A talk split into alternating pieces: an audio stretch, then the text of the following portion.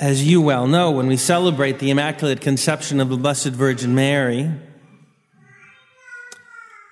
we honor that miraculous event of God creating a soul out of nothing without that soul being the inheritor of original sin from her natural parents. In nine months, we celebrate the birth of the Blessed Virgin Mary. And when we celebrate the conception of our Lord, even more miraculous, the event of the Incarnation on March 25th, we then celebrate our Lord's birth nine months later. It's not a confusing overlap of the calendar. It's quite fitting and beautiful that during the Advent season we celebrate that event by which the Lord prepared a fitting mother for his only begotten Son.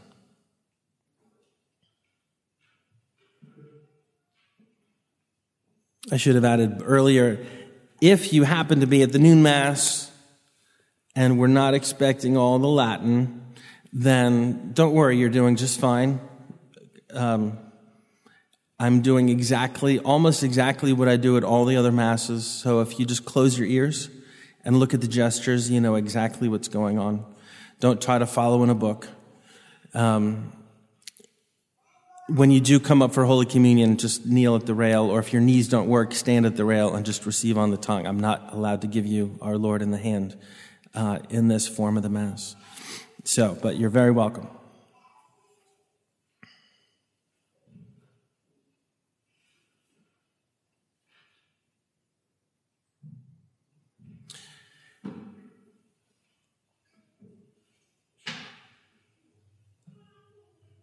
Of the things that our Lord did to prepare for the incarnation and to prepare for our Lord's mission on earth, Nothing is more worthy of attention and celebration than the Immaculate Conception.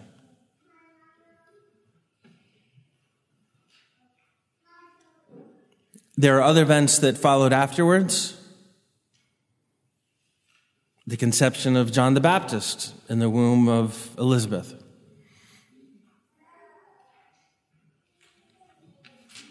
And many events that preceded it over many millennia.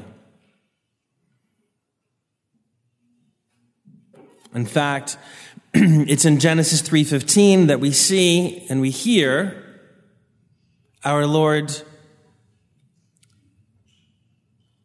in condemning the serpent and condemning the devil, preaching the first gospel, the proto-evangelion.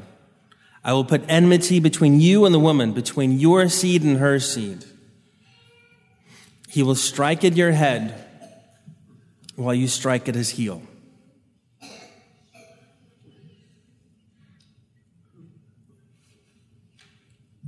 Whether or not it was the case before, we know that in being condemned in such terms,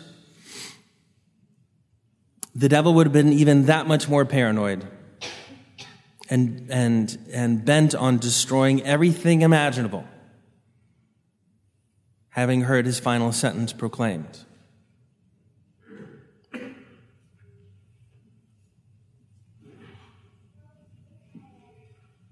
And so, several thousand years later, the event of the Immaculate Conception was witnessed by nobody on earth.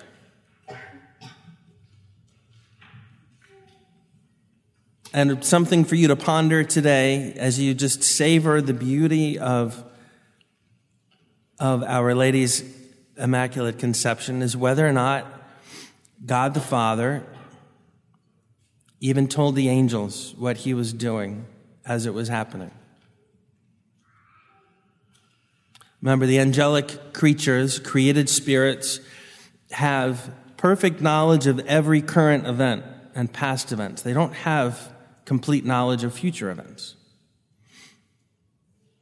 Fallen or otherwise, the angels are perfect insofar as they have actions um, to operate, but they don't have knowledge of the future. They don't have access to our souls unless we speak to them. and so, in the same way that the evil one was, was fascinated by everything that was happening around our Lord, things that were being said about him, the things he was doing, the fact that he never sinned, obviously. the questions of, of the tempter to our Lord at the end of the 40 days in the desert reveal his, his absolute fixation on what's going on.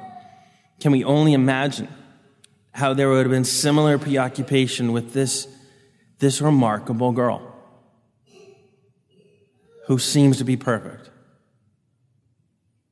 who has never sinned even in the slightest?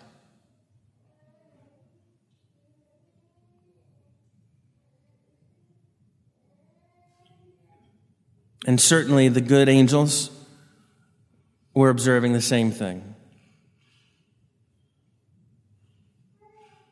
But it's hard not to imagine the Lord assigning special custodians to safeguard this perfect human creature. And then, certainly, by the time that the Archangel Gabriel is given the distinct honor and privilege of proclaiming to her the news of the incarnation and bowing before her in honor and allowing the whole economy of salvation to be subject to her consent.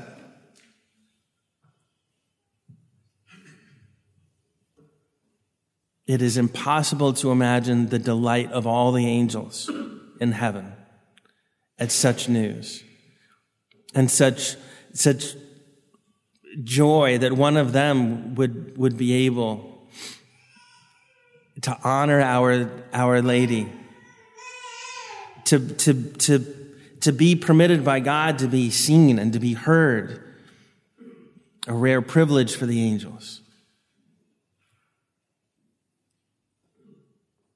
And to know that all of salvation history is now coming together.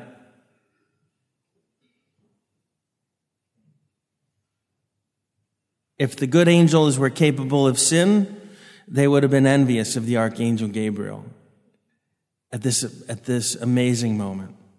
To be able to, to be able to have the, the one who is to become the mother of God be able to see you and be able to hear you And we don't know if that conversation was observable or audible to anybody else, angelic or human. And even if the evil one were hearing the words of Our Lady in reply, there would be very little to give clue as to what's going on.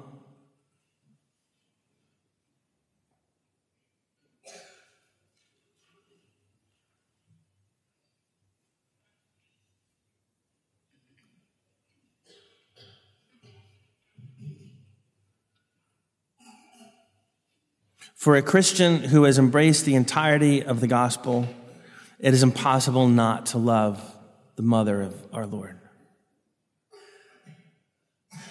And when, our, when our devotion is ordered and intelligent, when it is well informed, when it is biblical and liturgical, it is impossible to give the Blessed Virgin too much attention.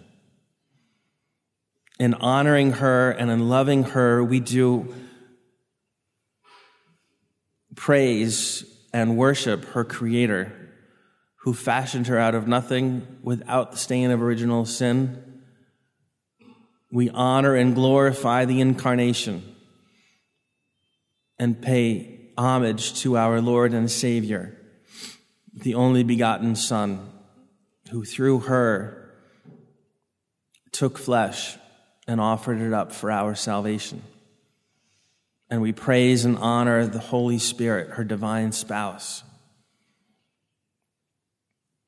But we don't even begin to come close to how the angels in heaven honor and love and praise the same Virgin Mary.